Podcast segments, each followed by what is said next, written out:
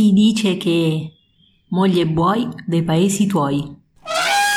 Fin da bambini siamo bombardati da proverbi e modi di dire, ma poi perché? Sono davvero dei semafori di vita o solo flash che confondono ancora di più? Si dice che. Sarà vero? Scopriamolo insieme. Quante volte abbiamo sentito dire moglie e buoi dei paesi tuoi?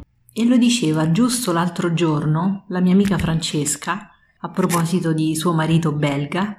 Abbiamo raccontato un aneddoto tipico all'italiana e lei ha detto no, lui non può capire, non ci può arrivare, non glielo possiamo chiedere. Io credo che ogni coppia sia un incontro di unicità, di differenze e di peculiarità, in cui c'è una distanza che va colmata e una vicinanza che va goduta. E più è grande questa strada da fare, e forse anche più stimolante è l'incontrarsi in un territorio comune. E tu che ne dici? Tu che mi ascolti, che ne pensi? Moglie e buoi dei paesi tuoi? Oppure sei per un amore interculturale?